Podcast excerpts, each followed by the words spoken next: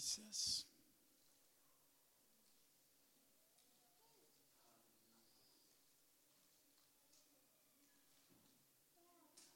Hallelujah. Lord, we just thank you that we have the opportunity to come and worship you. And Lord, as we begin to just surrender our hearts, forget about ourselves, and worship you, the wonderful part about it is you make us your priority to minister.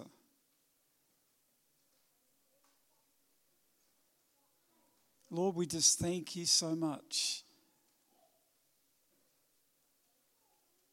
that you love your people, you love your church so much. That you would continue to give and give and give and give of yourself so that we understand the revelation of who you are, the God who gives of himself. Lord, that we could learn to be more like you that our soul could be so in tune with you that we learn to just surrender all under you. And that's where the greatest victory is that we begin to surrender to you everything of ourselves, Lord, that you begin to raise us up, to build us up, to make us into what you've called us to be. We thank you, Lord. We can come and worship you with all our hearts. Hallelujah. Hallelujah. Hallelujah. I believe in worship, there's a time when we can just realign everything. We can get so out of alignment, so out of whack just living in this world. But when we come into the house of God and begin to worship Him, it's just like He begins to line things up and we begin to see what the important things are, the priorities are, and, and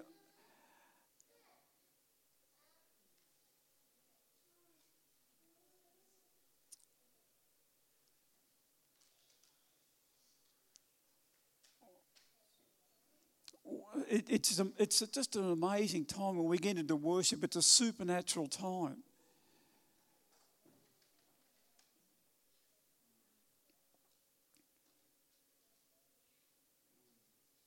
Now, Caleb began to see something in worship this morning.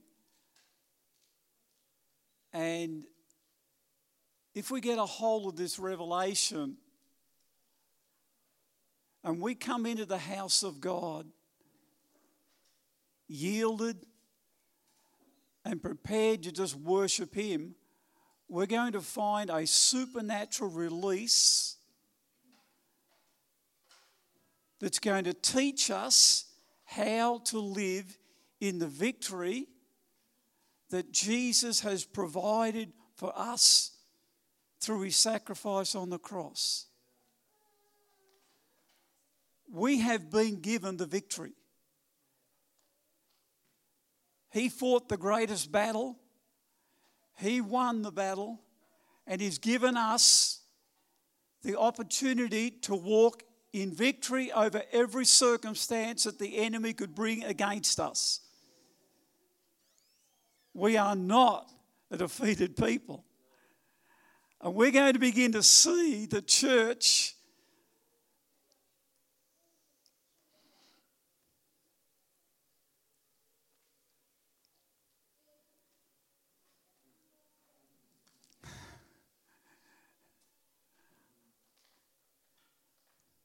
the church is coming into her own. There's been a lot of preparation going on, but the church is coming into her own, and you're going to be so glad you're in the house of God. Caleb, would you like to just share what you saw this morning? And uh, I saw something also, but I'll, I want to share it maybe after what Caleb's saying. And anything else? Yeah, I um, just came really quick. I saw like the ground just crumbling and shaking, like a really big, not like a, it's sort of like an earthquake, but everything was just moving and shaking. And, and um, I asked, why? why is that happening? And he reminded me, he just brought the, um, the scriptures about Paul when he was in the prison directly to mind. It was instant. And uh, he said, I'm, I'm shaking the foundations and breaking the prison doors open. And I felt in that um, that he was saying, "What I want to do this morning is I want to set people free." There's some there's some uh, people have have been contained. There's been uh, been made captive in in some probably lots of areas, but here he's shaking the foundations. And for as Jeff was saying, for those who are willing to step into that, onto that, in, in put their put their life, their their this moment, their time, just in His hands. He's going to shake what is holding you. it's going to break break wide open. And I just felt that um, if you this word come that if, if you feel like you've been in prison that there's something that is uh, is containing you that you, you are feeling like you're a, a captive in whether it's in your, your mind, your emotions, in something real in, in our in our um, environment, in our physical world, in a situation that that God will work in that prison, and He will not only free you. That was the, one of my favorite parts of that that that uh, that story that that Paul experienced. That he was he was in prison, but God did His work in that prison. God will do His work wherever you are for whoever is open for him to work. And he not only freed Paul, but he freed everyone else as well. he destroyed that prison. Something tries to put you in prison, and, and he will destroy that prison. Nothing's greater than him. Come on. Thank you, Coral. See, the, the, the, the key although they were in prison, the key to the release was praise and worship. Oh, we're feeling really depressed. We've been locked up. This isn't fair. Poor me, poor Paul. You know, Silas could have been thinking that uh, I made a wrong decision here. Chose the wrong person. But God brought a revelation of worship that not only released Paul and Silas from the bondage, but everybody else in the place. Got a revelation also. What a great platform to preach. Huh? But it was in worship. While we're in worship this morning,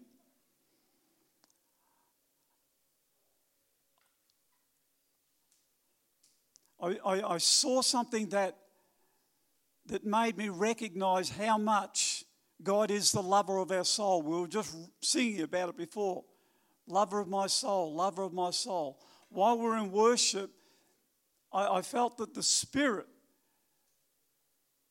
was in a place of, of communion with God, of worshiping with God worshiping God, worshiping, and that's what the Spirit's longing to do. Come back into that place of worship with God, worship with God. So we present ourselves, become a worship. But then I saw the soul separate to the Spirit, and the soul was represented by a pot, and this pot was by itself, but there was a hand that began to polish the pot. There was a hand with a cloth, and it was polishing the pot while the spirit was in worship, the soul, the pot, was getting polished. The pot, the soul, the lover of our soul, he's beginning to cause us to shine. He's going to polish us. As we begin to worship him, he's going to cause us to shine. And it was a golden pot. I didn't realize until he started to polish it with the cloth that the gold began to shine. God wants the brightness of His church, the gold that He's preparing to begin to shine, and it's going to come through the people who understand as we worship Him, He's going to make us shine the glory of God. And then the pot was full of fire. And you think about that now. You meditate on it. God's getting you ready to be a vessel that's going to shine the glory of God and the fire of God is going to be in that vessel. And it's going to be a holy vessel unto Him, shining the glory of God. And the access point is worship. And as we begin to understand and begin to commit our hearts to being a, a 24 7 worshiper, a worshiper every day, when we all come together to worship God, there's going to be such a release in the house. It's going to set others free in the house. Father, we just thank you for the revelation of worship that's coming into the house. Lord, that your spirit of worship will begin to move upon the hearts of your people to cause them to come into that place of groundbreaking worship before you. As we begin to place you in the place of honor that you truly deserve, that our hearts will begin to release that, that song of glory and praise is going to cause such a shaking in this city. And we thank you, Lord, that you're working by your Spirit right now, releasing something into this house that's going to cause a ripple effect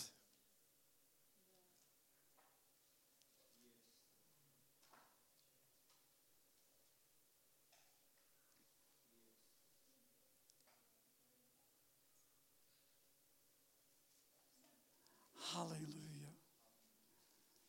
Glory to God. God's looking, the Father's looking for those who worship in spirit and in truth. And we'll come into a revelation of the truth in a greater measure when we prioritize worship. Just start off, thank you, Lord, every day. And let that spirit of worship begin to rise in your heart and you're going to find God's going to start to polish the soul realm. And you'll realize how much He is the lover of your soul.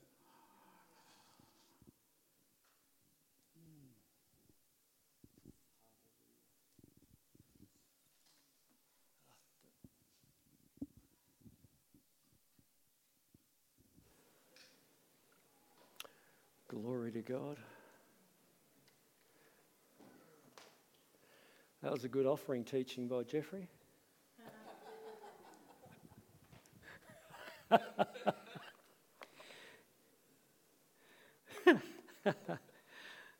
Praise God. Now, last week was a very important week in, uh, in the city of Bendigo, and I'm quite sure that not all the, all of God's people are aware of it although all the churches were aware of it.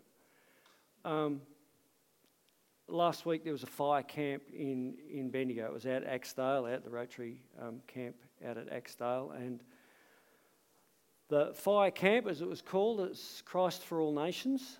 Um, if you've heard of Reinhard Bonnke and his ministry, that was his, um, his ministry, and it's been taken up by, by others and continues. So um, there was an evangelism training camp out at Axedale. Um, 75 students coming from in Bendigo, surroundings, and far afield. And uh, it was um, pretty special. Very, very special. Because uh, I believe it's a it's it's a it's an initial. I was describing it um, to, to some people earlier, it is it is an initial step. It is like the prime of a pump. When you prime a pump, it only takes a very little amount of water to get that pump primed, and then it's ready to go. And then the pump can just pump volumes of water. It's like a, a match. It only takes a match to start a fire, but how big a fire can be started from a single match? And, you know, there'll be people that have been to this camp and they'll go back into their, into their fellowships and, and um, into their communities. And there's going to be one of two responses. It's going to be like a wet blanket who knows that there can be wet blankets in the Christian world? Okay, you're fired up, and I'm just going to throw a wet blanket over that. It's a religious spirit that wants everything just to stay as is. Don't rock the boat, don't upset us. We've got our nice little community, and, and hallelujah. So it can be a wet blanket, or you can actually get something that the people who went to that camp got, and you'll hear it in a minute, and you can get on fire yourself. That's your two choices. Your choice. I know which one is the better one. just before, um, and I'm going to ask the people who were, went on the camp to come up here in a, in a, in a little bit, but I just want to I just want to put a couple of thoughts out there before they do. Going to read from Ephesians chapter 4, verse 11 and 12. And this is a scripture that we, we know very well, and it's something that is taught, and uh, it's what we believe. He gave some to be apostles, some prophets, some evangelists, and some pastors and teachers for the equipping of the saints for the work of ministry. Jesus Christ, when he went, he left gifts. He gave gifts to men. Those gifts were apostolic gifts, or the, or the apostolic ministry, the, the ministry of the fivefold that were to establish, to equip the church. For the equipping of the saints for the work of ministry. That word equipping is used in the New King James Bible. the, King James Bible uses the word perfecting, perfecting of the saints. And I don't know whether the, um, the, the, the translators of the New King James thought, well, oh, that's a little bit out there, we'll just put equipping. But when you look at that word in the Greek, that word equipping means complete furnishing or perfecting. That's what it actually means. So I'm going to use that word. For the perfecting of the saints for the work of ministry. Now, that word ministry means attendance as a servant. It means to aid, it means service. And it also has that thought of, of, of an office. An office. So, for example, there is the office of a prophet that is given by God. The office of the prophet is given by God. It's a gift given by God. And it's an office that people stand in and minister in. However, Paul writes in 1 Corinthians 4:1 that we are to pursue love and desire spiritual gifts, especially that you may prophesy. So it's available to all who press in and want that, that, um, that from God, that um, ministry, yeah, that um, ability, that gift from God to speak what the Spirit is saying, to, to relay that. That doesn't mean if you can prophesy that you are a prophet, because that's an office. But can you understand that the, the, the, the office of the prophet, what's the prophet's job? To bring people into that ministry or into that, um, that gifting of prophecy so that the body of Christ would prophesy. You're not, not, not just you're not waiting for the prophet to come and give you a word. The prophet has ministered, he has taught, he has equipped, and you've got the body of Christ giving words of encouragement, words of faith to others.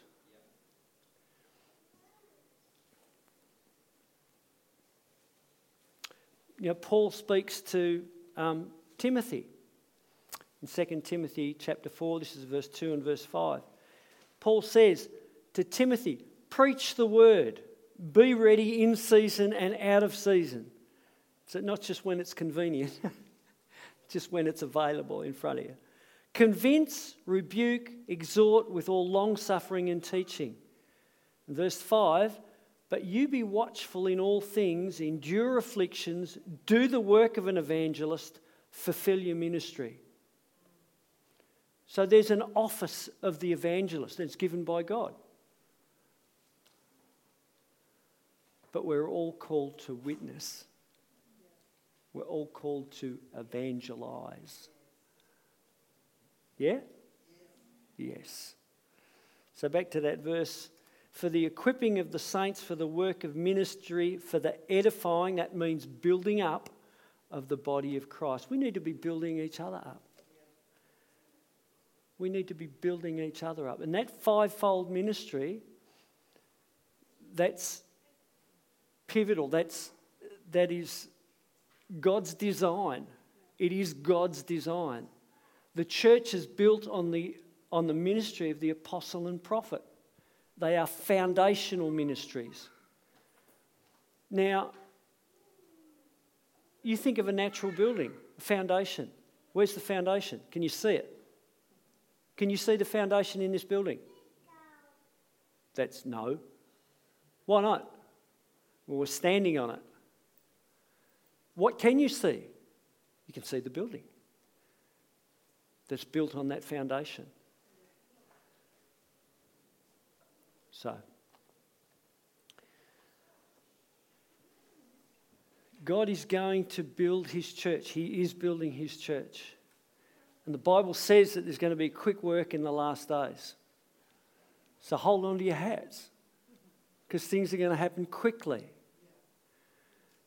You know, sometimes we look at what's gone be, before and, and, and, you know, and we think, oh, yeah, it's a slow process. And, and we look ahead and we think, oh, it's probably going to be a slow process. That's not what the Bible says. The Bible does not say it's going to be a slow process. It says it's going to be a quick work. Yeah. So there are a number of, of, of um, like minded um, churches that, you know, the, the, I don't know how far back to go, but um, the, the Christ for All Nations ministry had a, had a fire camp in, in Sydney. Um, this was last year. And they had you know, quite a number of participants, and, and that was uh, fantastic.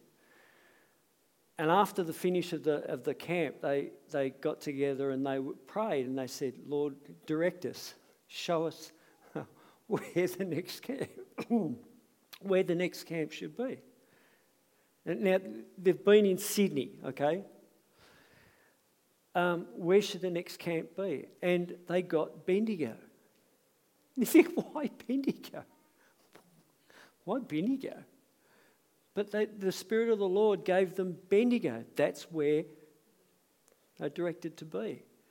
So the, um, the, the gentleman um, who, who was driving that, I suppose, um, he, con- he had a contact in Bendigo and he asked for, for, for those churches to get the message out for those churches who, who would like to be part of that to, or, or, or want to talk about that to, to come together. And, and there were a number of, of, of um, you know, communities, number of churches.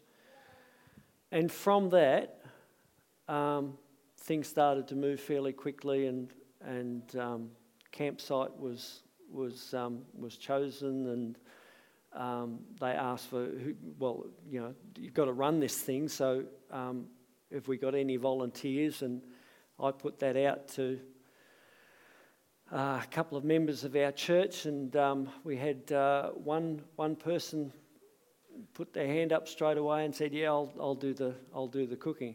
That was Mel. Now she's got she's got the ability, she's got the skills, she's got background in that, so that was wonderful. Um, you can share about the food handling and all that sort of thing. but um, so oh, I'm, I'm not going to rattle on.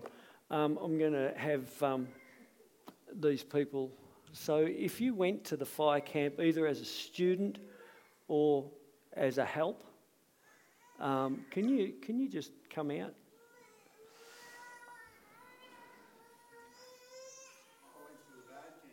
Bad. Yeah, no, no, no, no.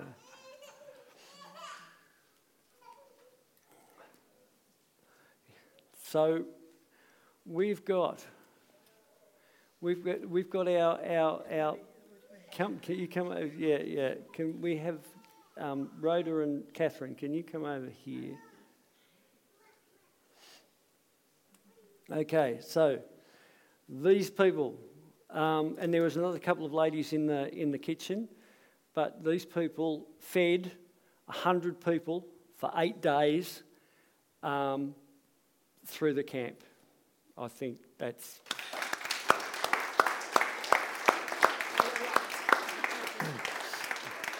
And we have our students. Um, there, now, there were 75 students, so we have three students here and, and a helper. Honorary, uh, Honorary, yeah, she was there for the week. Um, who got something, who got such input into their lives from uh, um, evangelistic ministry. They sat under that ministry. They ministered in, uh, in town on Tuesday and Thursday. Um, and they've got some stuff to, to, uh, to, to use. It's been inputted, it's been poured into them. And, uh, and anyway, I'm, we, can we have a couple of microphones? And um, this, is, um, this is not scripted. So you're, Mel's going to go first, and I'm, I'm just going to. Cool. So um, yep. go. I'm going to tell you a little bit about the practical stuff yep. that happened behind the scenes, because without the practical stuff, the spiritual stuff would have never happened. So, um, 18 months ago, Tim and Coral and I were standing upstairs and we were talking about youth ministry in our school and what we're doing in our school space. And we all stood there and agreed that if um, we are going to continue in that space doing what we want, that we all needed to go and get food handling certificates. Now, at the time, that was kind of just a, a, a quick conversation that we had that seemed like whatever, great idea, let's do that. But then in that process, a whole bunch of people in our church, we put it out to the church, and a whole bunch of people put their hands up and said, Yeah, that's something I could do. We'll come and do that. We had no idea that this camp was on the radar. No idea. Andrew called and spoke to the pastors and said, Who can help? And I, um, Tim got me at a weak moment. I said, Well, I'll, I'll cook. Here's the deal. At the time, we were talking about 50 people max. Oh, yeah, 50. Walk in the park, we'll cook. The numbers changed a lot. Most nights, um, we had 100, but then all the local pastors were coming out bringing their families. So there, it was like 120 most nights, let's be real. Um, but we couldn't have done that if we hadn't first heard the whisper of you should do the food handling certificates, right? Because the first comment that I was asked from his leadership team was, Do you people have food handling certificates? Oh, yeah, of course we do. Pre planned that. So, um, so that was the beginnings of it.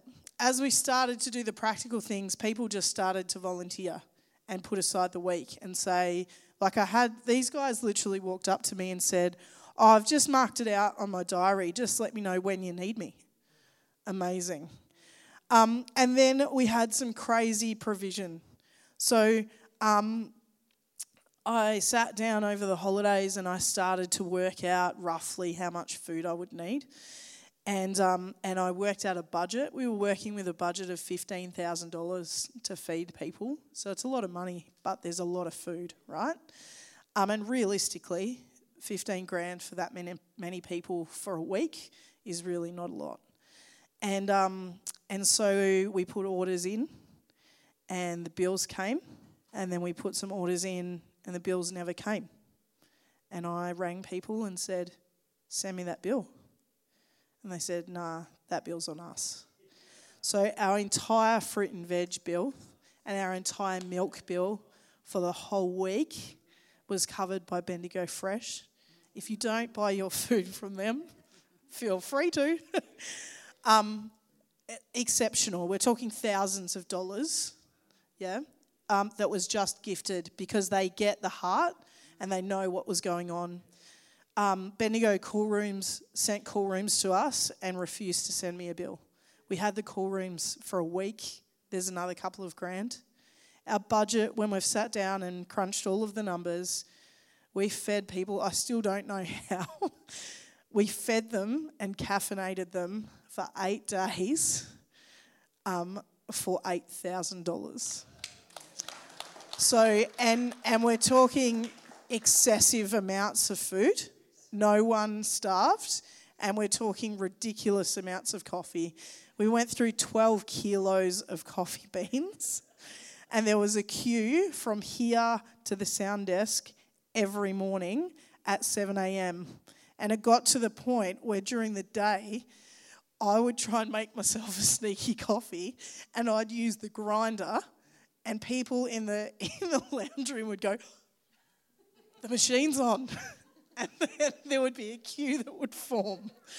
So that's the like that's the practicalities. These guys, I have never worked with a better team in a kitchen before. We have not done it together before. Sure, we've done church dinner. Let me tell you, church dinner is a walk in the park. These guys were up at seven o'clock in the morning there was nights we didn't go to bed before midnight because we were prepping food for the following day or we were chasing orders. Um, just one quick story that just jumped out, and I told Tim yesterday, and this kind of sums up my week. Nothing was ever too hard, and there was some hard stuff, right? Let's face it, there's, there's a reality around how much physical energy someone has, the jobs that we're asking people to do, um, 100 people, that's a lot of dishes. Yeah? It's not just food, that's a lot of dishes. And so I ne- no, none of our team ever said to me, I'm done. That's it. Do it yourself. I can't do that. On the last day, we had an incident where um, I was helping a young man who was having some medical issues, and I was taken out of the kitchen. And we're in the chaos of trying to pack down from eight days of of stuff, and there's things everywhere. And I walked up to Rhoda and I said, Rhoda, I know we haven't talked about this, but I really need you to do a trip to the airport for me. We need to get this guy on a flight and we need to get them home. And Rhoda goes, Of course, Mel, no problems. I'll get my keys. I'll just get, where, where am I going? Am I going now? Going now, Rhoda. Okay, I'm getting my stuff. So, no heads up.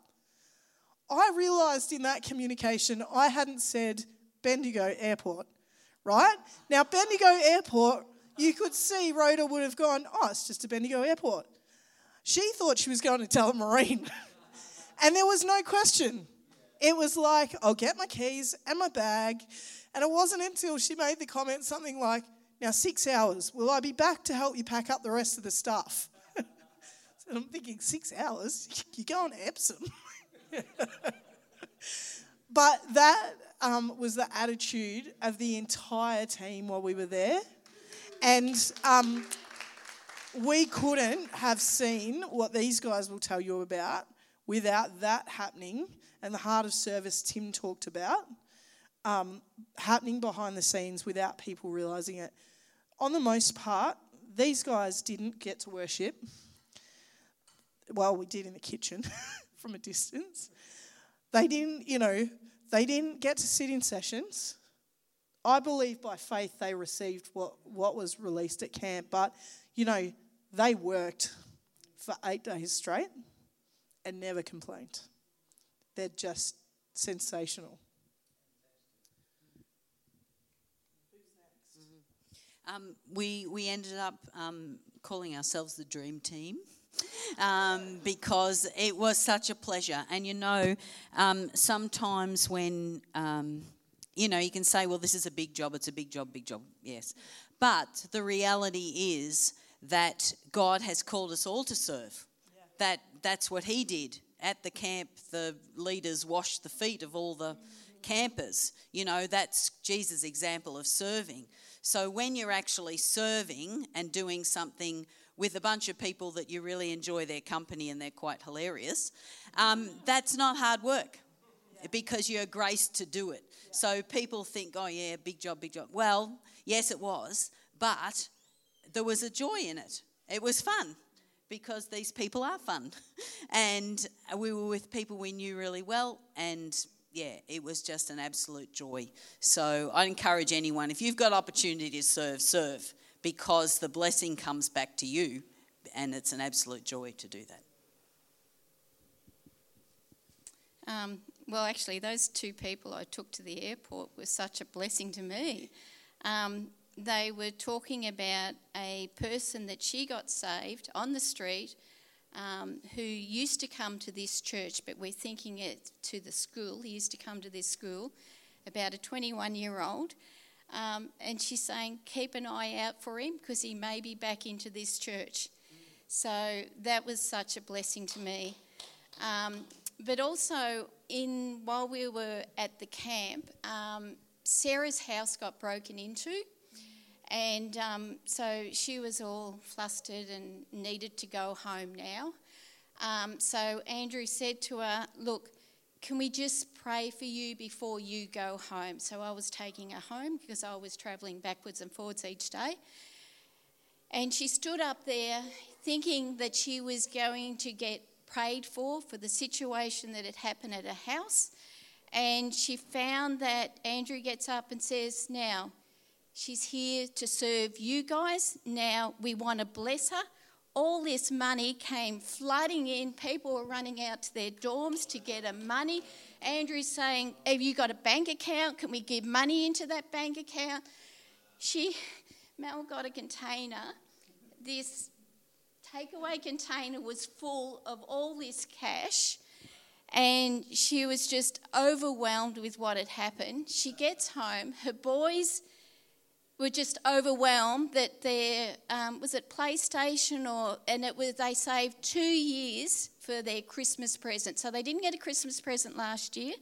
They saved two years to get this PlayStation, and someone had broken in and stolen their Christmas presents, um, some special knives and some other things, little things. But they're saying, well, that's just you know, material things, that doesn't matter.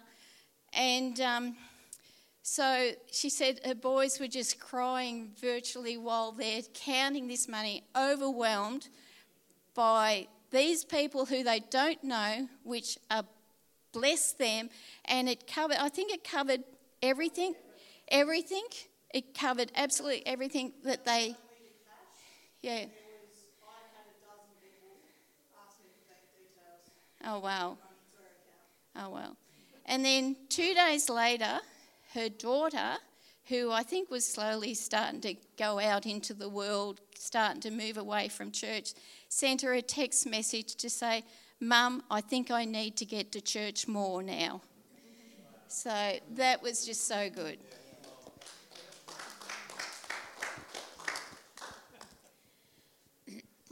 Yes, I wasn't. Um, I wasn't actually there the first few days, but uh, you know, walking on uh, the Monday to help out, and you could just see this was a, a well-oiled machine. Everybody was in to do whatever they could. Uh, so even though we didn't seem, we didn't have our individual instructions, Mel would sort of suggest, and everybody was in to do what they could. Um, the the atmosphere was amazing. Uh, you had regular breaking out of song in the in the dishwashing room. I don't like doing dishes, but it did seem like a great space with uh, the singing in there.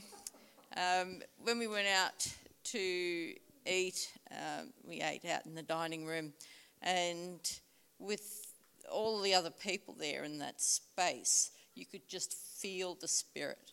Uh, there were times where I'd start to shake and I could feel uh, just what was happening in that space. Uh, so it was just wonderful. You know, when you're in the kitchen, you're focused on what you're doing. You do need to focus a bit when you're using the chef's knives. Uh, but out in the other space, you know, you could relax and um, take in what was there. It was, yeah, amazing anointed food. That right? Yes, yes. Thanks, Beck.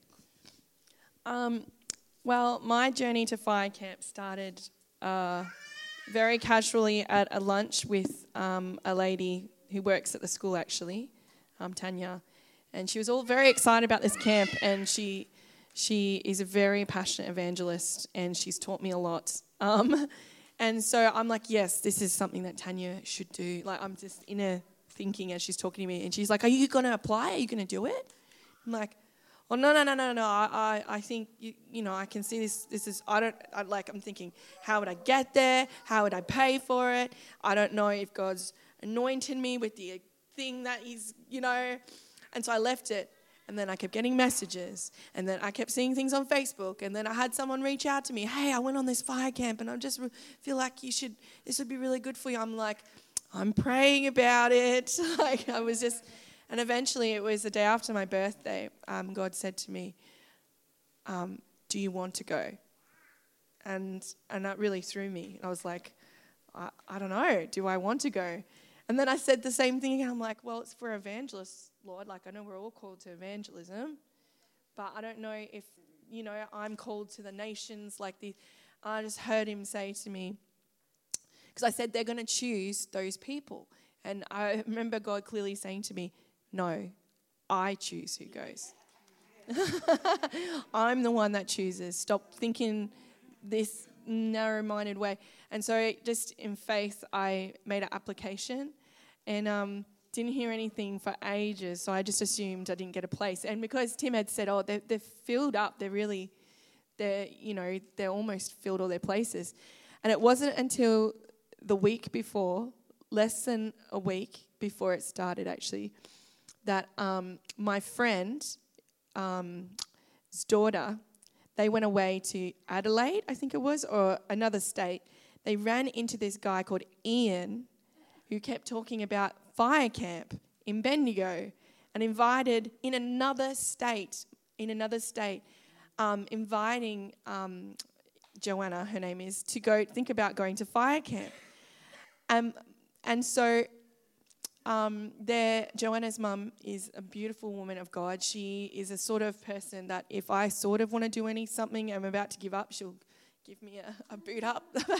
and she's like, yeah, encouraging me to go. And um, and um, so she calls me or messages me saying, Hey, we haven't heard anything. Have you heard anything? I've just messaged Ian because they had connection with him. Um, you know, he's going to sort it out for you blah, blah, blah, if you give me your details. And so by 11.43 p.m., mind you, I had just told my son that we might be going. And I said, oh, it'll be a miracle if we go. I get an email saying that we're going. And so, and the next day, I, I was like, okay, God, if you want me to go, you need, I need provision for my children. I need financial provision. I cannot go, but I'm believing in faith.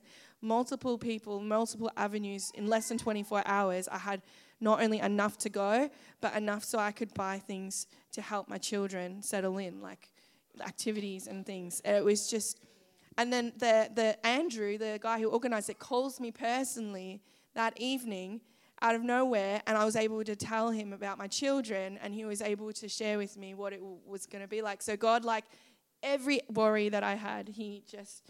Um, so that was just getting there. But the reason why I shared that is because that was miraculous. Because the leaders didn't actually know that Joanna was not yet 18.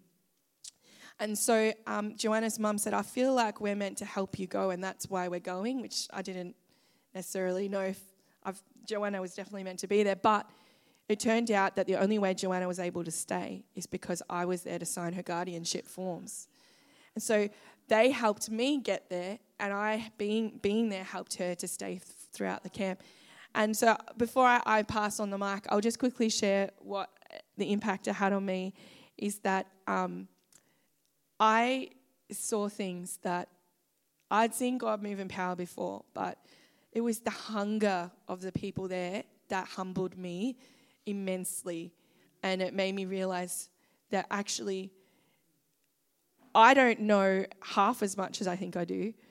And I have more stuff that God needs to do in me way more than I, I realize. And I can't tell you how many times I ended up on the floor because God was moving in me, delivering me from things. And I have been delivered from a lot of mess because I've had a lot of mess. and and things that he healed in my heart that I thought would never I mean, I was very I felt very hopeless about. And um, there was a couple of evangelism stories that I'll share. Is that the first day I, when you're in your hometown, it's a bit different. And Tanya will, will agree with this is that not only are you going through the deep end, but you're in a special, um, a special kind of reserved deep end that, that goes a bit deeper in, you know, people getting angry at you and people, you know, recognizing people. But it was so good because it really highlighted to me how God said to me one day, He said, Rebecca, if you are feeling rejected, if you're feeling hurt, it's because you're just not dead yet. You're just not fully dead. And that was one of the messages they sent to us on camp is that to be able to go out, we actually need to be dead to this world. And I think that's what I really got from the camp is that there's so much in our church life and our school life and our home life that is just temporary. Is just temporary. And actually, to preach the gospel to someone, you know, sometimes you might think, oh, that's offensive. You're, you're going to upset them and you're being too pushy. But no, they're going to hell unless they repent. And that is the truth. And that's what the people, that's what they really highlight at this camp is that there is an urgency and we must, we must do everything that God's asked of us in this life. And so, and yeah, I'll pass it on. so encouraging, Beck. Oh. Um, yeah, so my journey was uh, I was I saw this camp. I thought that would be amazing, but no, that's too scary. That's not for me. And um, and then it kept coming up, and I was like, okay, yeah, I, I think I am supposed to actually apply for this. And then I got the, and I'm filling out the form and it's saying, do you see yourself as a mass, mass evangelist? Do you see, and I'm just like, no, no. Do you, when do you evangelize? Hardly ever. Like, I'm like, I'm not even going to get into this camp. Um, and then I got the email to say you got in, and my response, oh no. I've actually got to follow through with this now. Oh, thank you, Lord, I followed through. he, oh, he splits you open in the best possible way so that you can, you, the stuff in you, can pour out. So the stuff in him can pour in. And he brings you into a place of a deeper revelation of being a son and a daughter. Because that's what it's all about. From that place, you just want to reach the people because you want them to know how amazing our Papa is. You want them to know that they don't have to walk in fear and condemnation and shame and guilt and bitterness. And it just comes from that place. So so we get this opportunity to meet with all these people who are so on fire for God, who are so hungry for Him. We're in this atmosphere, in this environment that you can't help but, even if you didn't do anything, just being in that place does something to you. So that was just such a privilege. It was hard. I remember the first practice we had on the Monday before we were going out on the Tuesday.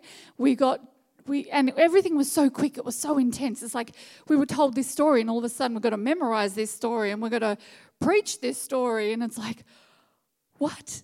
Okay. so anyway, that Monday, we're about to we're, we've split up into our fire group camps, and we've gone off into different sections of the bush to have a practice and everyone's doing their thing. And I'm the whole time I'm like, I don't want to do this. I don't want to like there's not even people around to judge me. They're, they're people who love and support, but I am just like, I do not want to do this. And I'm on the verge of tears. So it's my turn and I'm standing on the side going, you know, and then by His grace, there's this ant situation that happens, and they're all talking about these ants that are climbing on them, and I get this chance to just go, okay, Lord, help me, help me, help me. and then I turn around.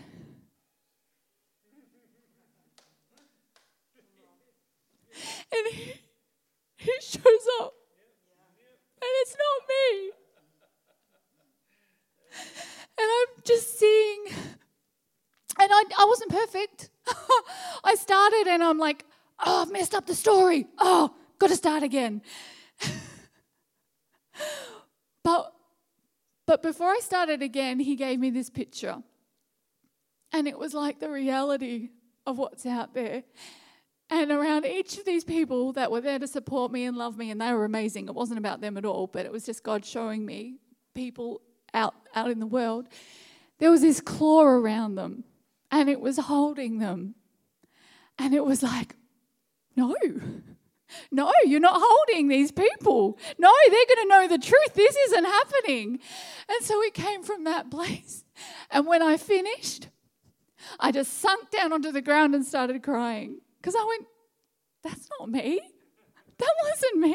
And then one of them come and goes, why are you crying? I'm like, because that's not me. Like, I'm just like, so breakthrough, you know, being in a place where God can stretch you and, and break you in the best way. And then the second thing, so that was the Monday. And then the Tuesday, we get our, our areas where we're going to minister. And my area was Kennington Village, Strathdale, where I do my shopping, where I do my banking, where I'm there almost every day. And I'm going, Lord, this is not funny. of all the places, no, I don't want to do this. I'm like, oh, the battle again. and so I'm like, okay.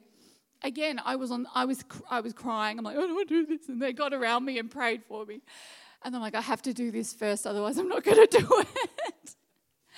But again, I just got up there, and it was like, it doesn't matter. These people need to know this truth, and there was just this confidence that was from Him. And I'm not saying, you know, now I've got it all together, and I'm just like I still struggle, and it's like, oh Lord, I'm I, am i am grateful that we've now got a fire team that's happening in Bendigo that I can keep training and keep breaking ground because I need it. I'm not like, oh, this is all magical, wow, but but the breakthrough that I needed to actually step out, He gave, and um, yeah, so grateful, so amazing.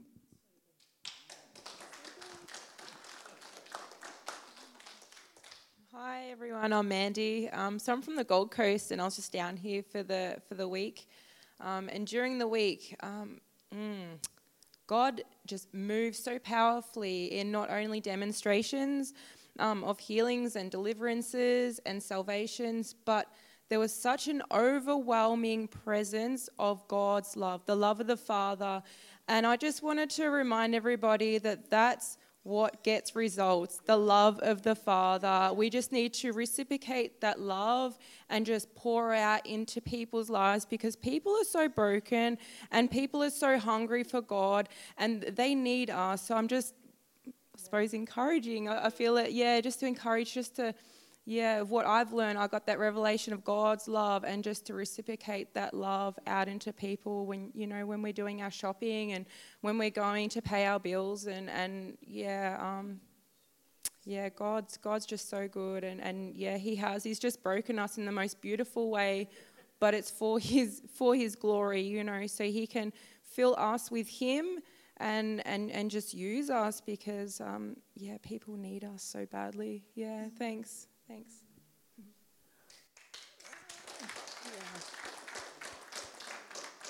So, um, I've got a couple of the spiritual testimonies that I've heard fl- filtered back um, to encourage you guys. Just some numbers initially.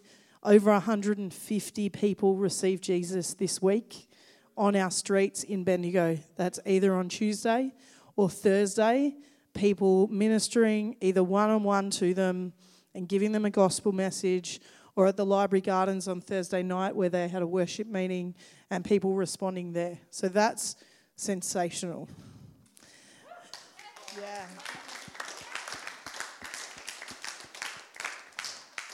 Over a thousand people had seeds sown and have heard some kind of gospel message in this last week.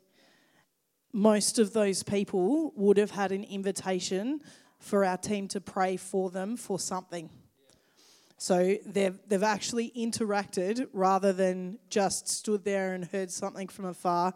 These are one on one conversations with people in our city that have heard about Jesus, some of them, probably a lot of them, for the first time, which is remarkable. And there, that's a thousand people, some of whom today are sitting at home going, What was that all about? And just thinking. There were countless miracles. Um, one, one steps out, which I think is hilarious. So, some of you may know Kathy, who house sits our house sometimes and house sits some of your houses. Kathy blessed the kids and I with looking after our house for three weeks just recently so we could have a holiday, we could prepare for camp. She had the kids so that I could go and do all the shopping, and, um, and she was there for the whole of camp.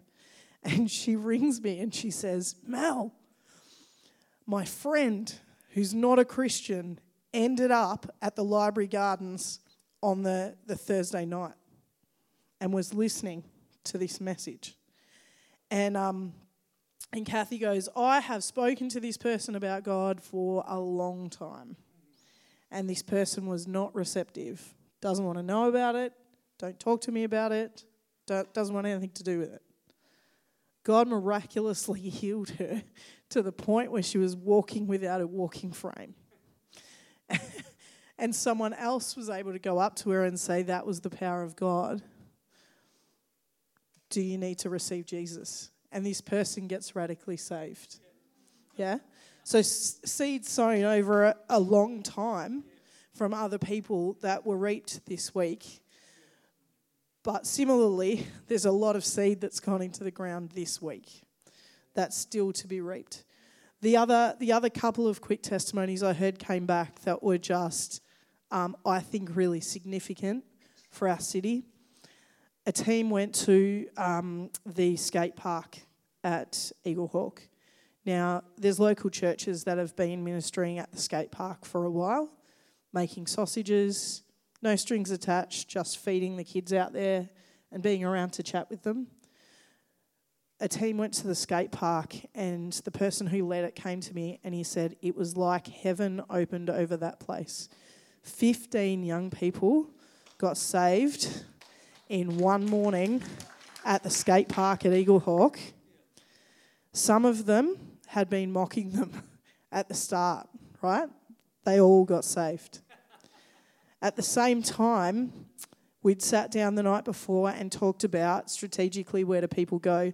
I don't know if you guys remember, but Tuesday was 36 degrees. And I said to them, a team needs to go to Crusoe, everyone will be swimming. So they sent a team to Crusoe. There's a whole bunch of kids there who start giving them grief. And then within minutes, these kids are saved and asking to be baptized so they baptised them then and there. Leaders from Sydney who were not prepared to get wet that day were in Crusoe in jeans and t shirts baptising these kids, which is just incredible that there would be such a move that these kids would understand that what, what the decisions they've made, but then act on it straight away. And so, um, the logistics behind the scenes, all of these guys get followed up. We have details for all of these people, and they will go through the local church system and be planted in churches in our city, which is remarkable.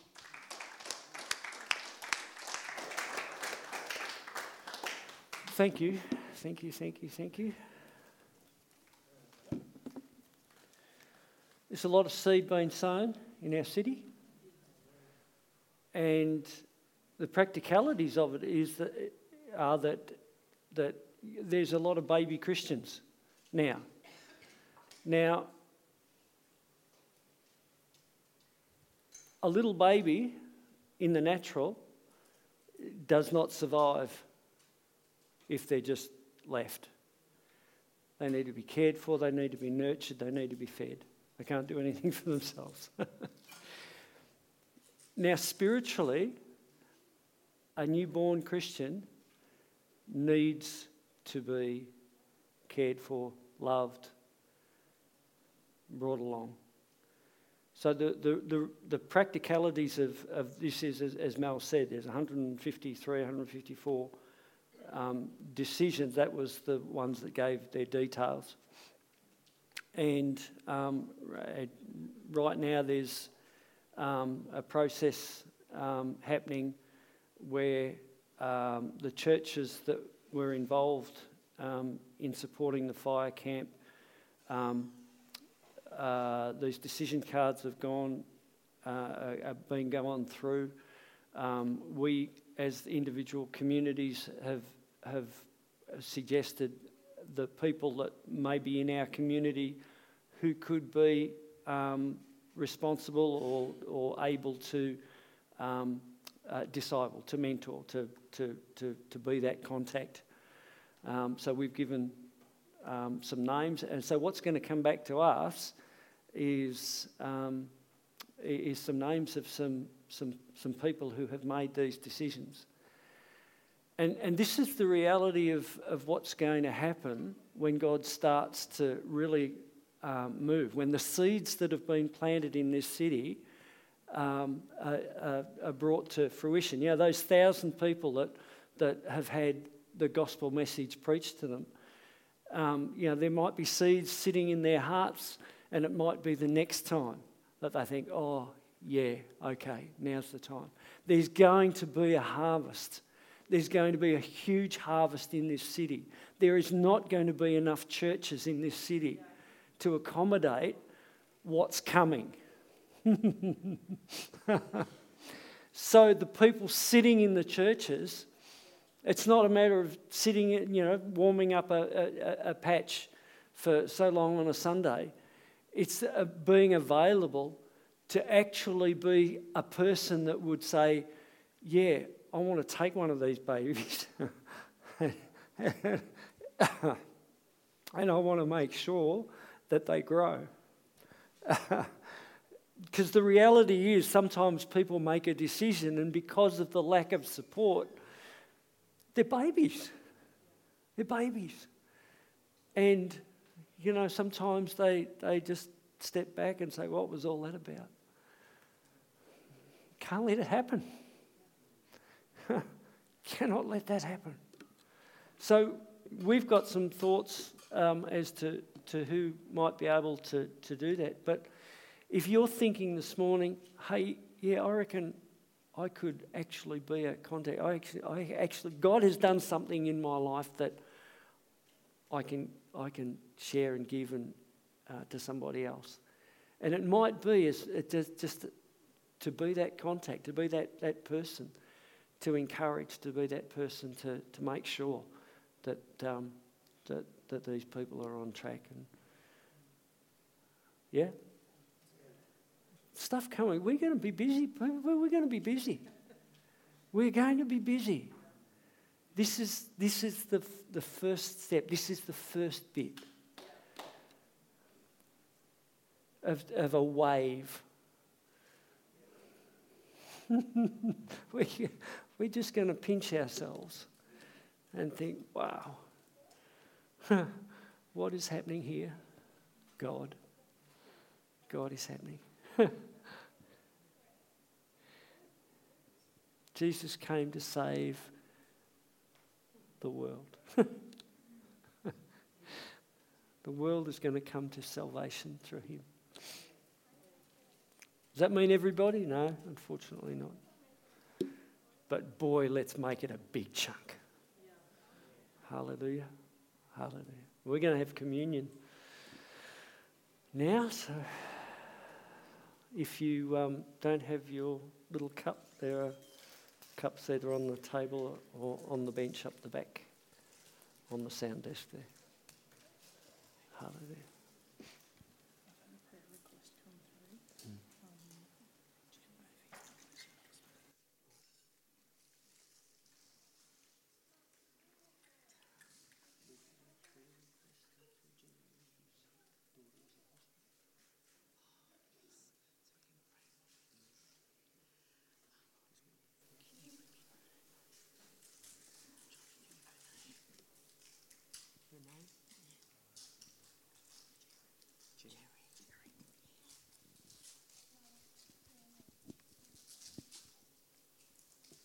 So we're going home this morning encouraged.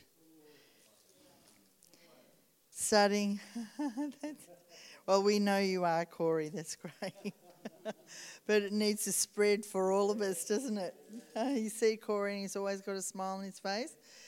He knows what God's done in his life, and um, and I, um, I, am personally, I, I got a glimpse this morning.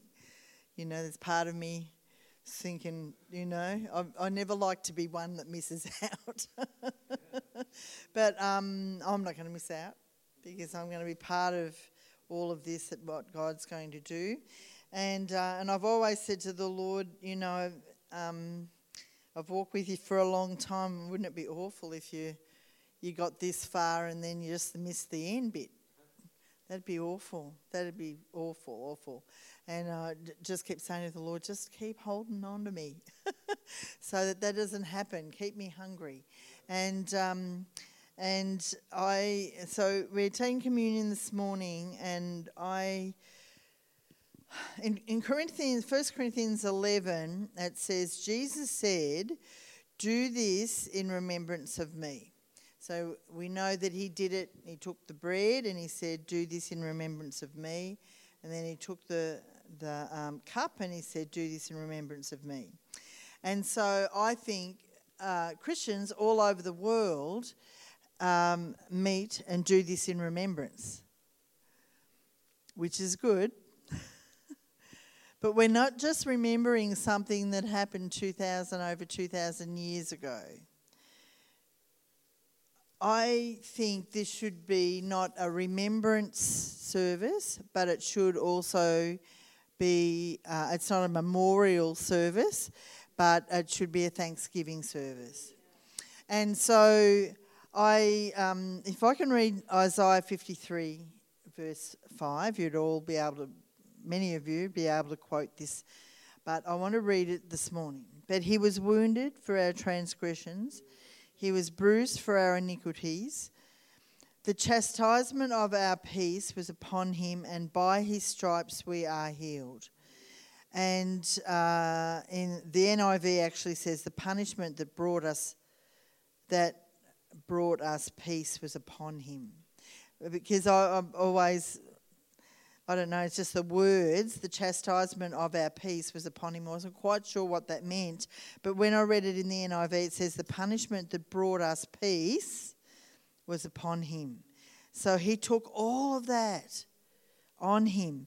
And the blood that flowed then is as fresh today to cleanse us from all our sins and to heal all our diseases than it was when, when he rose from the dead. The power is the same.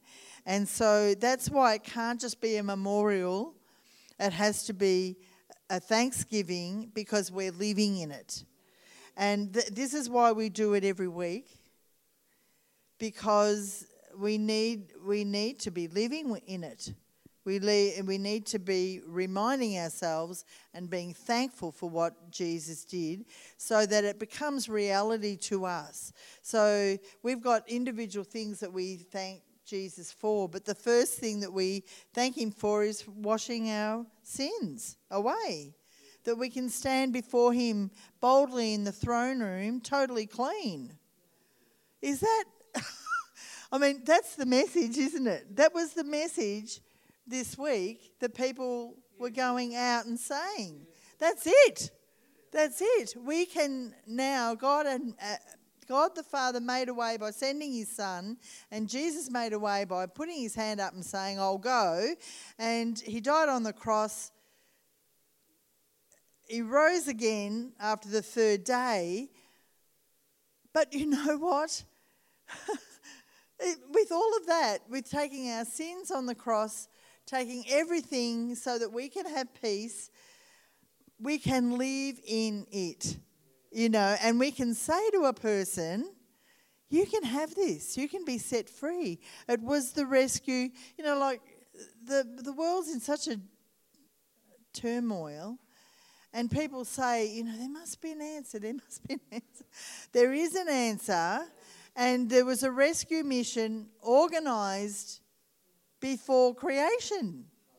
This was organized before creation. Jesus put the word of God put his hand up. And and so here we are 2000 years later and this is as fresh for us and for every person that we speak to. And um, I love that that picture of the the claw, the grip. You know, if we if we can see that when we're talking to people, that that's the only difference between them and us. This this was us once, and now God, Jesus took us out of the miry clay, set our feet upon the rock. We sang it this morning, and um, it's all because of this. So, can we stand? And can this be more than just a memorial today? Can this be more than just remembering, thank you, thank you, Jesus, for doing this? But can we take this on as a reality? Um, it's, it's actually substance, isn't it? I don't know what your need is today. It, it could be healing. This is substance for that because of what Jesus did. And that blood is flowing. And, and if, you, if you need a, a breakthrough, um, if you're not saved, if, you don't, if, you're in, if this grip still got hold of you, um, this, is, this is the moment for you. This is the moment for you. And uh, it's, it's in what Jesus did. I'm so grateful. I'm so thankful that I can stand before God clean. And each one of us can stand before God clean. Not because of anything that we've done, except we say, Yes, Jesus, but because of what He did.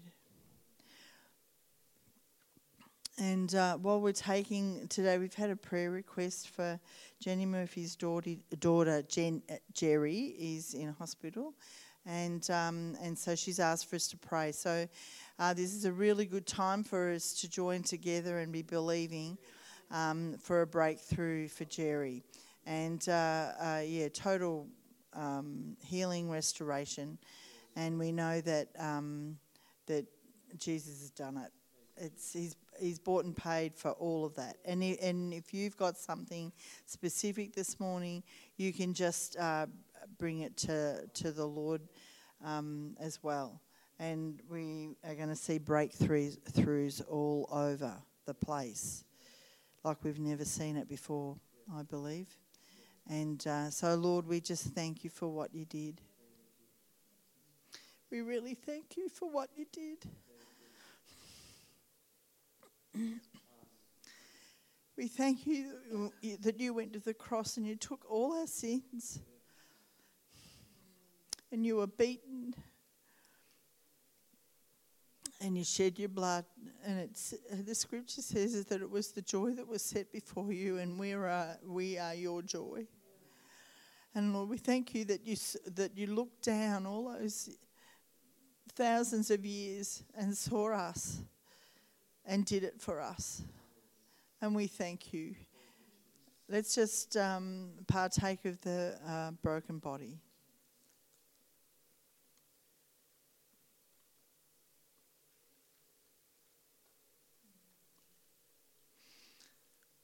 The life is in the blood. And we thank you, Lord, that your blood is flowing strongly now and can wash us clean. You know, even if we've got some spots on our garments, Lord, we just ask that uh, as we take this, that you will wash us clean so that we can go boldly into your throne of grace. And we just thank you for everything. We thank you, thank you, thank you. Let's just drink.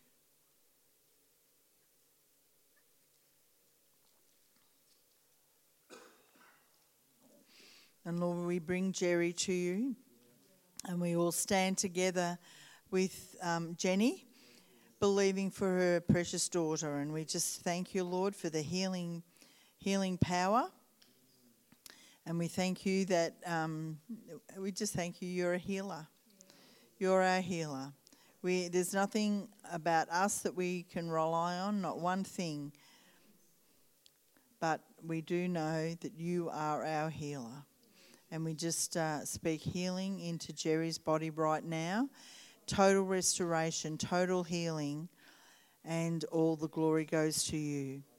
And Lord, for all those people standing here today who are believing for something specific in you, um, we just say yes and amen. All your promises are yes and amen, and so be it unto them. Thank you in Jesus' name. Amen.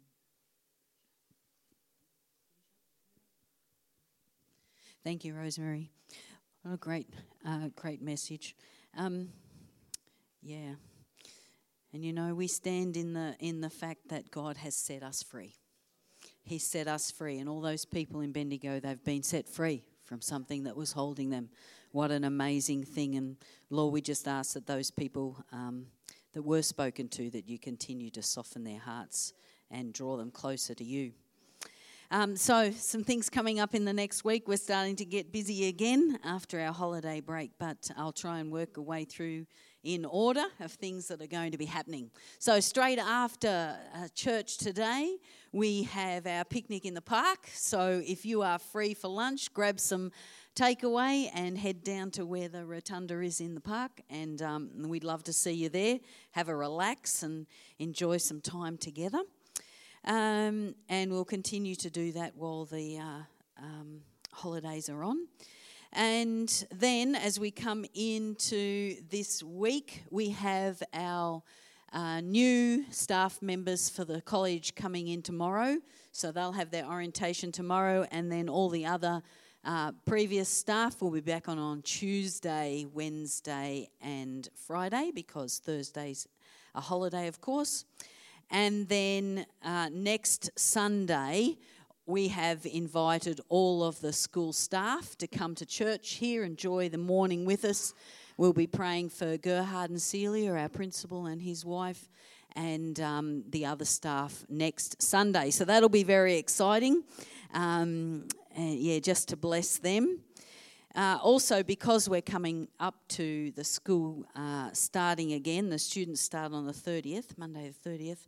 Uh, we will start up our prayer meeting again, midweek prayer meeting. So this Wednesday night, 7:30, right here. Uh, that will be great. Come along and join us. Everybody's welcome. Uh, and then, as school gets started. Um, There'll be some special things happening.